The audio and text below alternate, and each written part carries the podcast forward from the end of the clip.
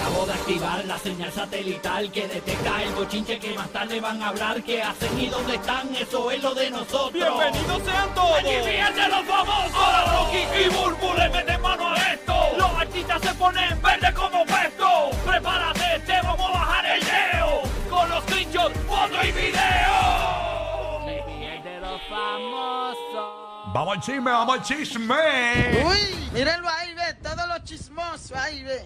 Si los chismosos fueran flores, mi barrio, mi residencial, fuera, ¿tú sabes qué? ¿Qué? Una jardinería. ¡Ay! Una jardinería. Así, así. Dios mío. Dios mío.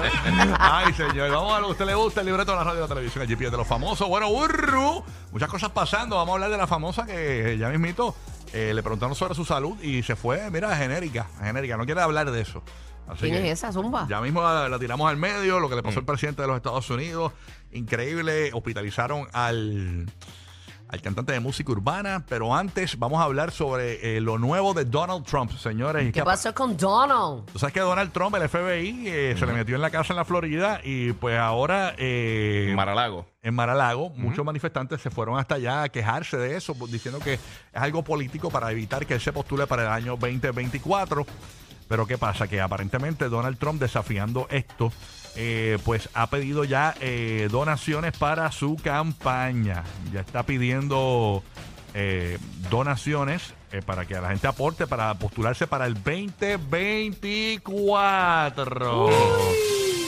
Así que vamos a ver, hay una guerra ahora entre el FBI, el gobierno, Donald Trump, a ver si qué va a pasar con esta situación. Otra novela, mi gente, otra novela. Vamos a ver qué pasa ahí con Donald. Tú habías dicho algo, y no sé si mi papá está ahí conectado, habías dicho algo ayer, padre, que estaban tratando de evitar que él se postulara, alguien estaba tratando de postular, evitar que él se postulara para el 2024. No sé si mi papá está escuchando y está conectado. Es que yo creo que si lo cogen con cargos criminales, pues de por vida no podría tomar ningún tipo de cargo político. Okay. Ah, están rebuscando. O sea, que si le encuentran... Sí, pero lo que están diciendo, que fue lo que mencionamos ayer, es que parece que una documentación o unos archivos o algo que se supone que no salieron de la Casa Blanca, aparentemente pues desaparecieron durante su presidencia. Sí, lo que piensan es que él se lo llevó.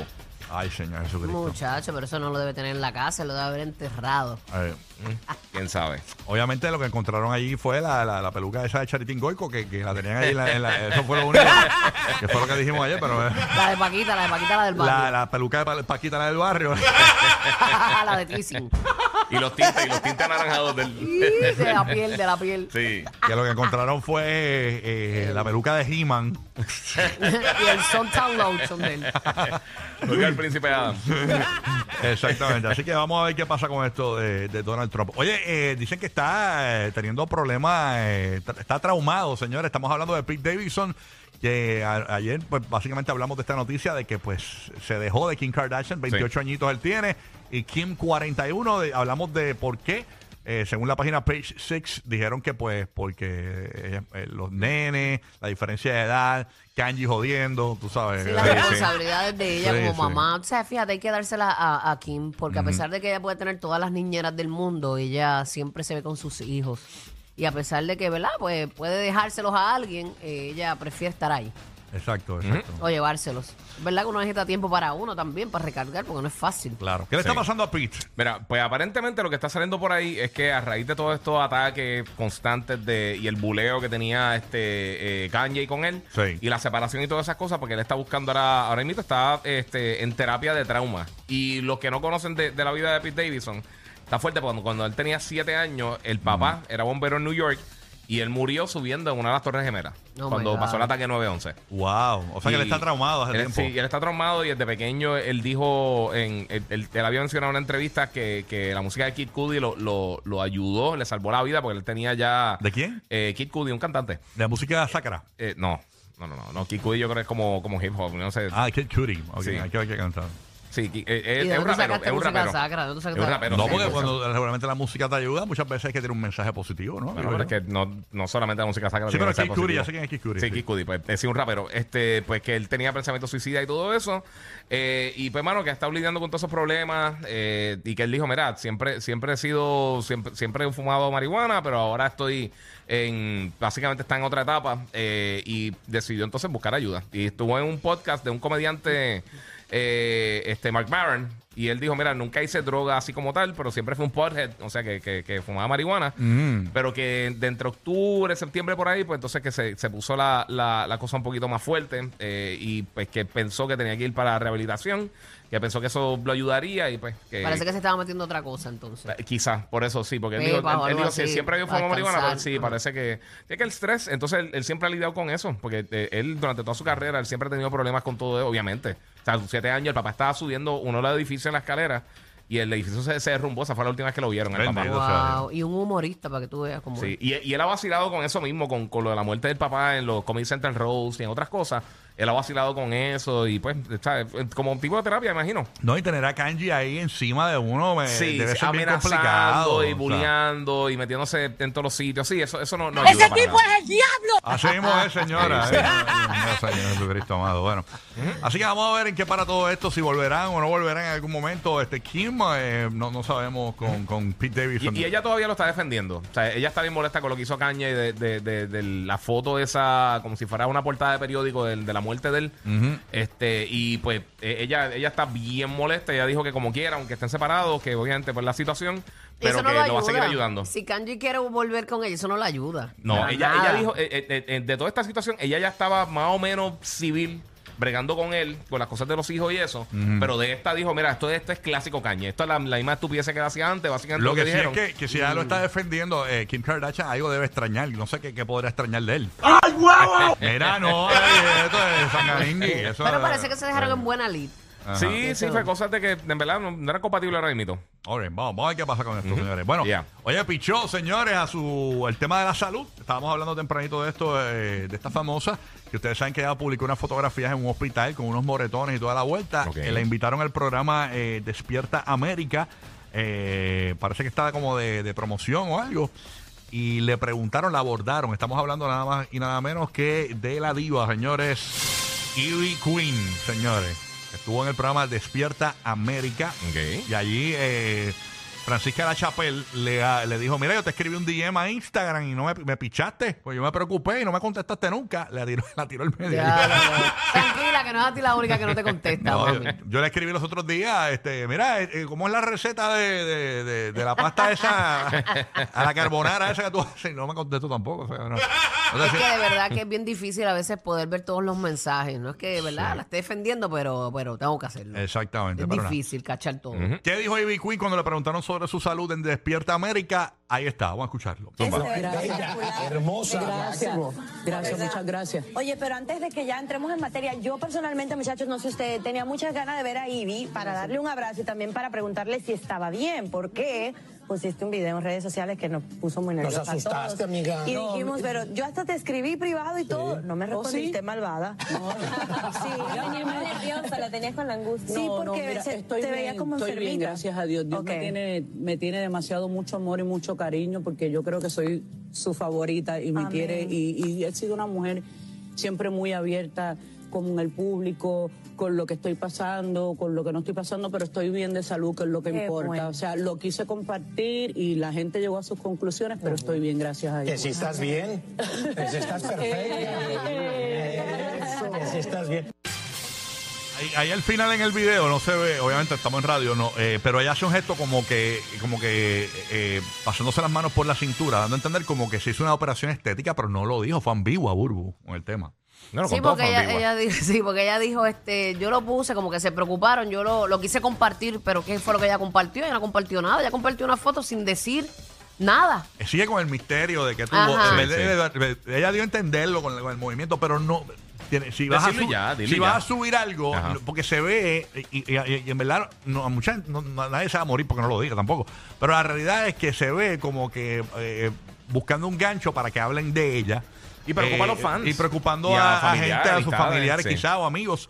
Pero realmente... Porque ella dijo, si tengo algo, si no lo tengo. O sea, a lo mejor era, yo pienso que a lo mejor era una cirugía estética.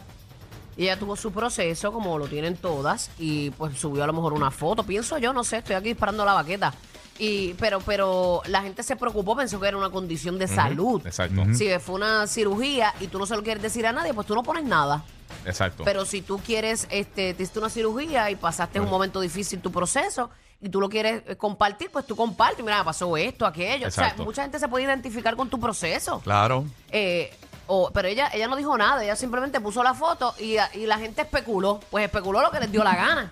No fue lo que ella quiso compartir, porque nadie todavía sabe lo que ella quiso compartir. Info, todo el mundo empieza a hacer series de Netflix a la patada de todo lo que están diciendo. Y que tú te pero hagas... nada, que bueno que está bien, que es lo importante. Exacto. Y realmente, Ivy, no tiene nada de malo que tú te hagas tus arreglitos, que te hagas el dedo con el pie, el codo, la rodilla, la frente, las orejas, las cejas, las pestañas. O sea, no tiene nada que ver. Mira, no, yo soy fiel creyente de que tú te haces todo lo que tú quieras. Claro. Si te hace sentir bien a ti, olvídate de los demás. No tiene nada de malo que te hagas el ombligo, la axila, el torso, no importa. La lengua, te haces la lengua. No tiene nada de malo. O sea, que te hagas la nariz, el tabique, la manzana de Adán, no tiene nada de malo. La manzana de Adán. No tiene el gajilete. Mira, ahí haga todo lo que le haga feliz usted, hombre, pero no preocupa a su gente. Sí, no. O sea, no. Porque mucha gente se quedó como que entonces va al programa y todavía, pues... En el aire, no, nadie sabe. No, y no tiene nada de malo que te hagas la espina dorsal, que te hagas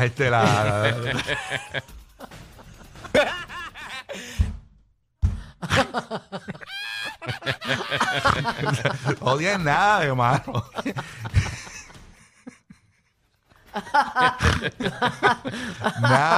Ay, me muero. No tiene nada de malo. No tiene nada de malo, además te ves bien. Nada de malo que te hagas. No tiene nada de malo que te hagas las muñecas, los tobillos.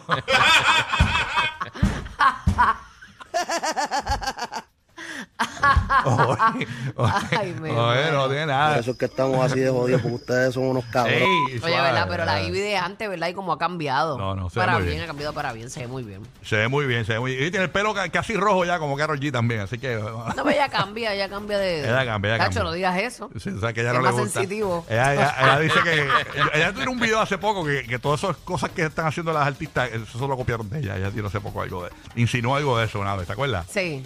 Ay, señor. Bueno, vamos a ver qué pasa con esto de Ivy Queen. Tranquila, mami. All right, bueno. ¿Cómo es? Que nos llega un video de Ivy Queen caminando por el hospital. Vamos a escucharlo.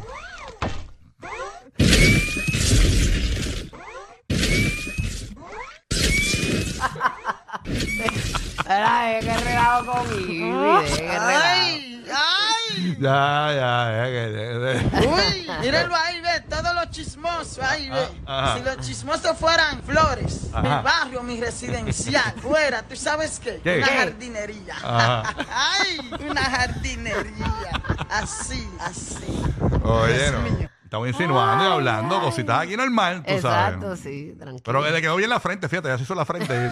Señoras y señores, miren que Rocky es malo. Rocky es malo. Miren lo que ha hecho Rocky hoy. No ha hecho nada. Comay, tranquila, comay. Bueno.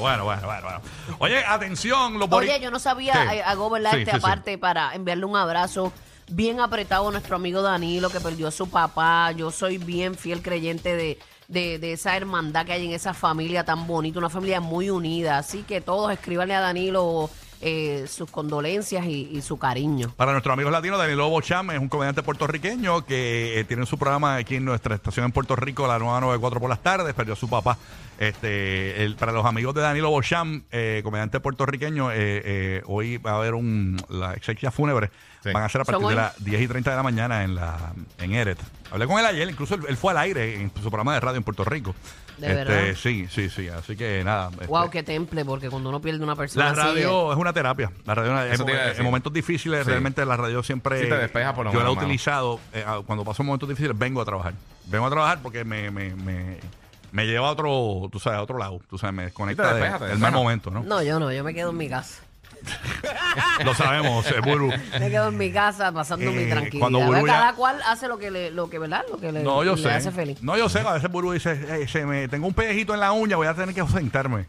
No seas embustero, porque yo no falto por estupideces. Y lo más brutal es que cada vez que yo falto aquí es para ir a trabajar. No, yo sé. No es ni de vacaciones. No, yo sé. Los otros días Buru llamó y dijo, mira, voy a tener que ausentarme porque se me viró el café.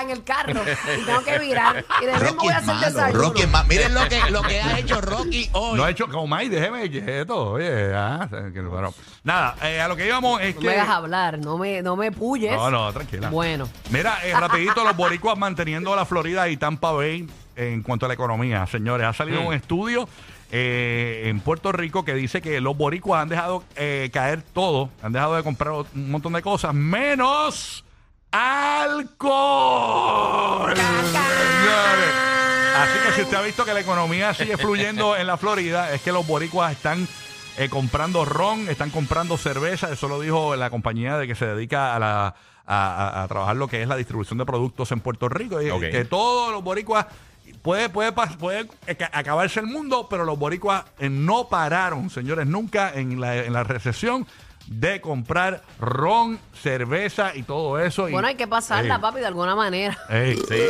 Así mismo es. Y suave, boricua. O sea, así que territorialmente hablando, nosotros tan pequeños que somos y de verdad que estamos en esa. Sí, así mismo es. Dando cátedra. Y es verdad, porque para los que no sepan, artículos de primera necesidad. Es que es verdad, mira, para los que no sepan, los que nos escuchan latinos en Tampa, en Orlando, en Puerto Rico, cada vez que anuncia un huracán, la gente primero busca suministros de ron, de alcohol y luego baterías y eso, y las cosas necesarias para porque la cervecita se la puede dar en la oscuridad. Sí, exacto. Sí, porque dice que aunque no haya luz, ellos saben dónde está la boca. ¿Tú sabes?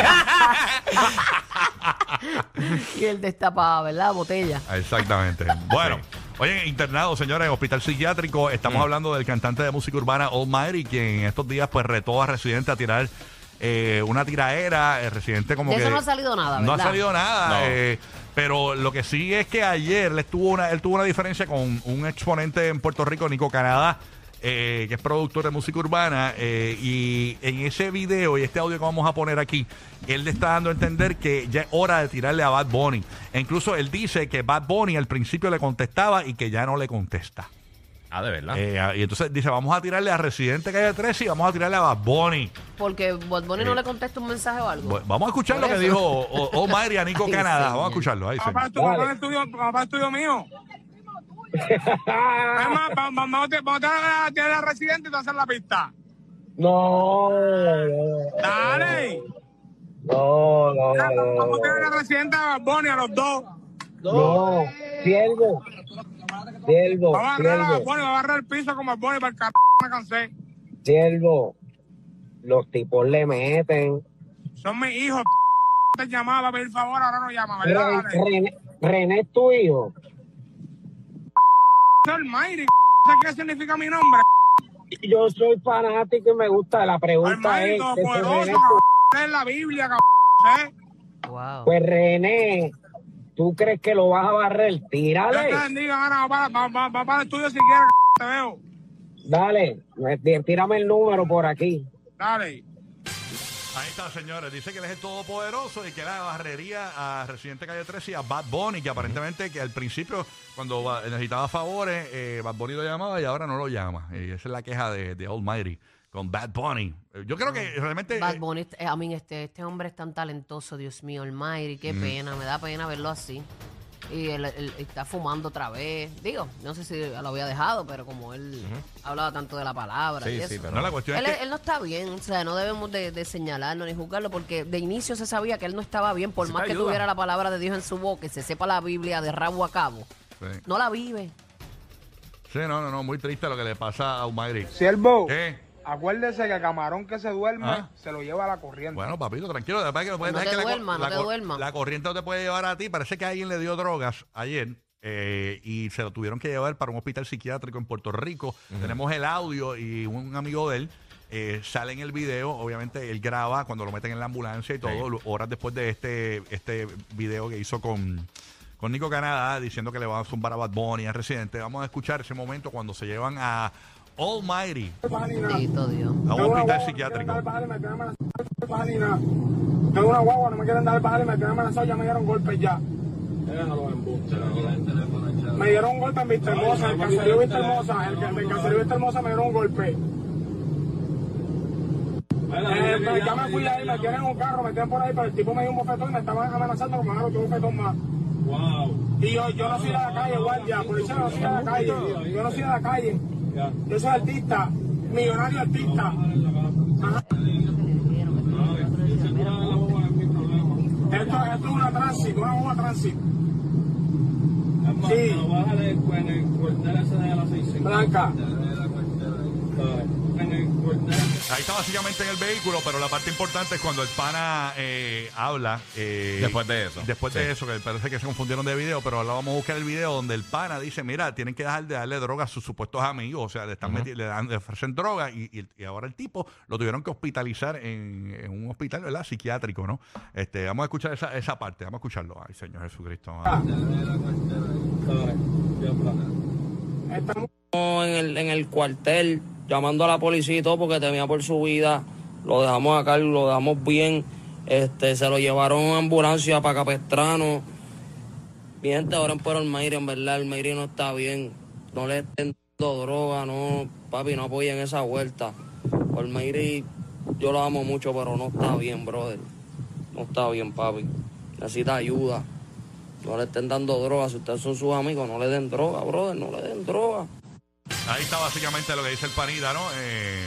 Muy lamentable, hermano. Señores, muy lamentable. Eso es así, bendito, ¿no? Eso no son panas de nadie. No, para nada. Ay, porque saben que él está mal. No es algo que, ¿verdad? Que él la está pidiendo, él lo está haciendo en voluntad y bien en sus cabales. Y no todo el mundo que está contigo es tu pana. Ay, y muchas personas que están en la posición que está, tiene mucha gente que son lo que llaman los yes men, que es gente que está ahí para aprovecharse, coger pon contigo y pues... No le importa si te fastidia o no. A veces uno identifica rápido quiénes no son los amigos. A mí me pasa mucho, yo sé identificarlo. Cuando a mí me ofrecen, ¿quieres un flan?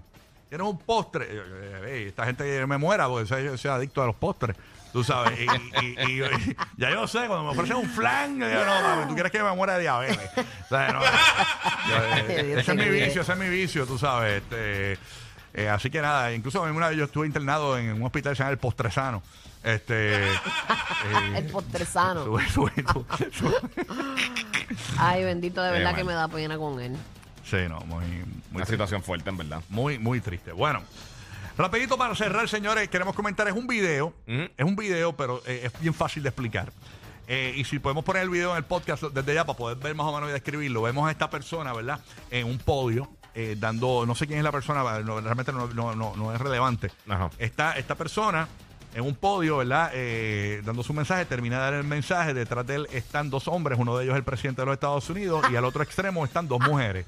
Si se fijan, esta persona termina de dar su mensaje, saluda al presidente, saluda al hombre y luego saluda a las dos mujeres, y el presidente de los Estados Unidos ya lo habían saludado y vuelve. Se cae con la mano estrecha. Y levanta la mano, se le olvidó. O sea, eso, no pasaron ni 10 segundos, ni 5 segundos que lo habían saludado y él levanta la mano para que lo saluden porque se les había olvidado en 5 segundos. Señores. Me acordó un pana mío que pasa con las manos así. Con la mano al aire. Oye, el video está, pero bien, va a estar bien viral durante el día de hoy. ¿Sabes que la Barbie y los Ken que tienen las manos así ya puestas así de una forma? Así estaba él. Mira, que dicen que el presidente está ahí que casteando para maniquí de Old Navy.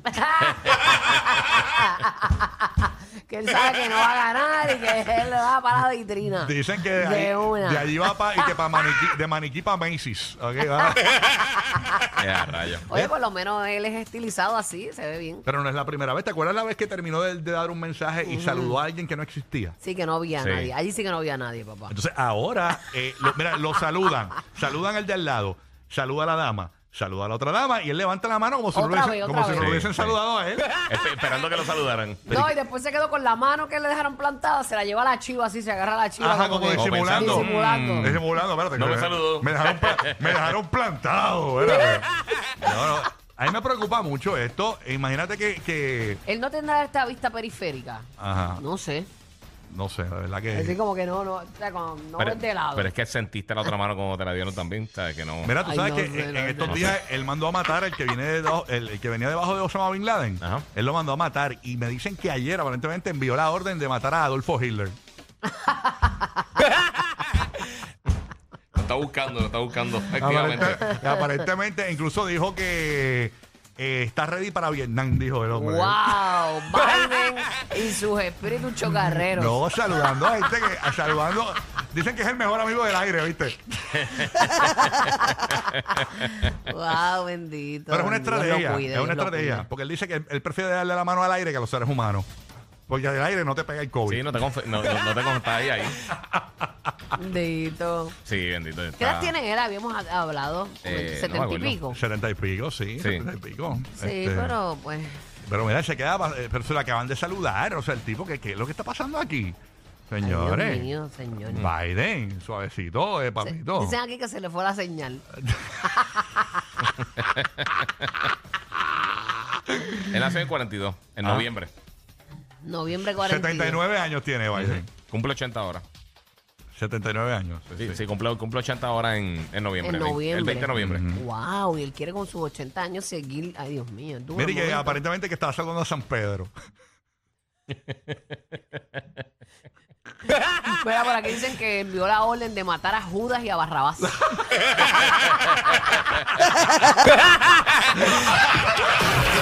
Los capitanes de la radio divertida. Rocky, Burbu y Giga, el despelote.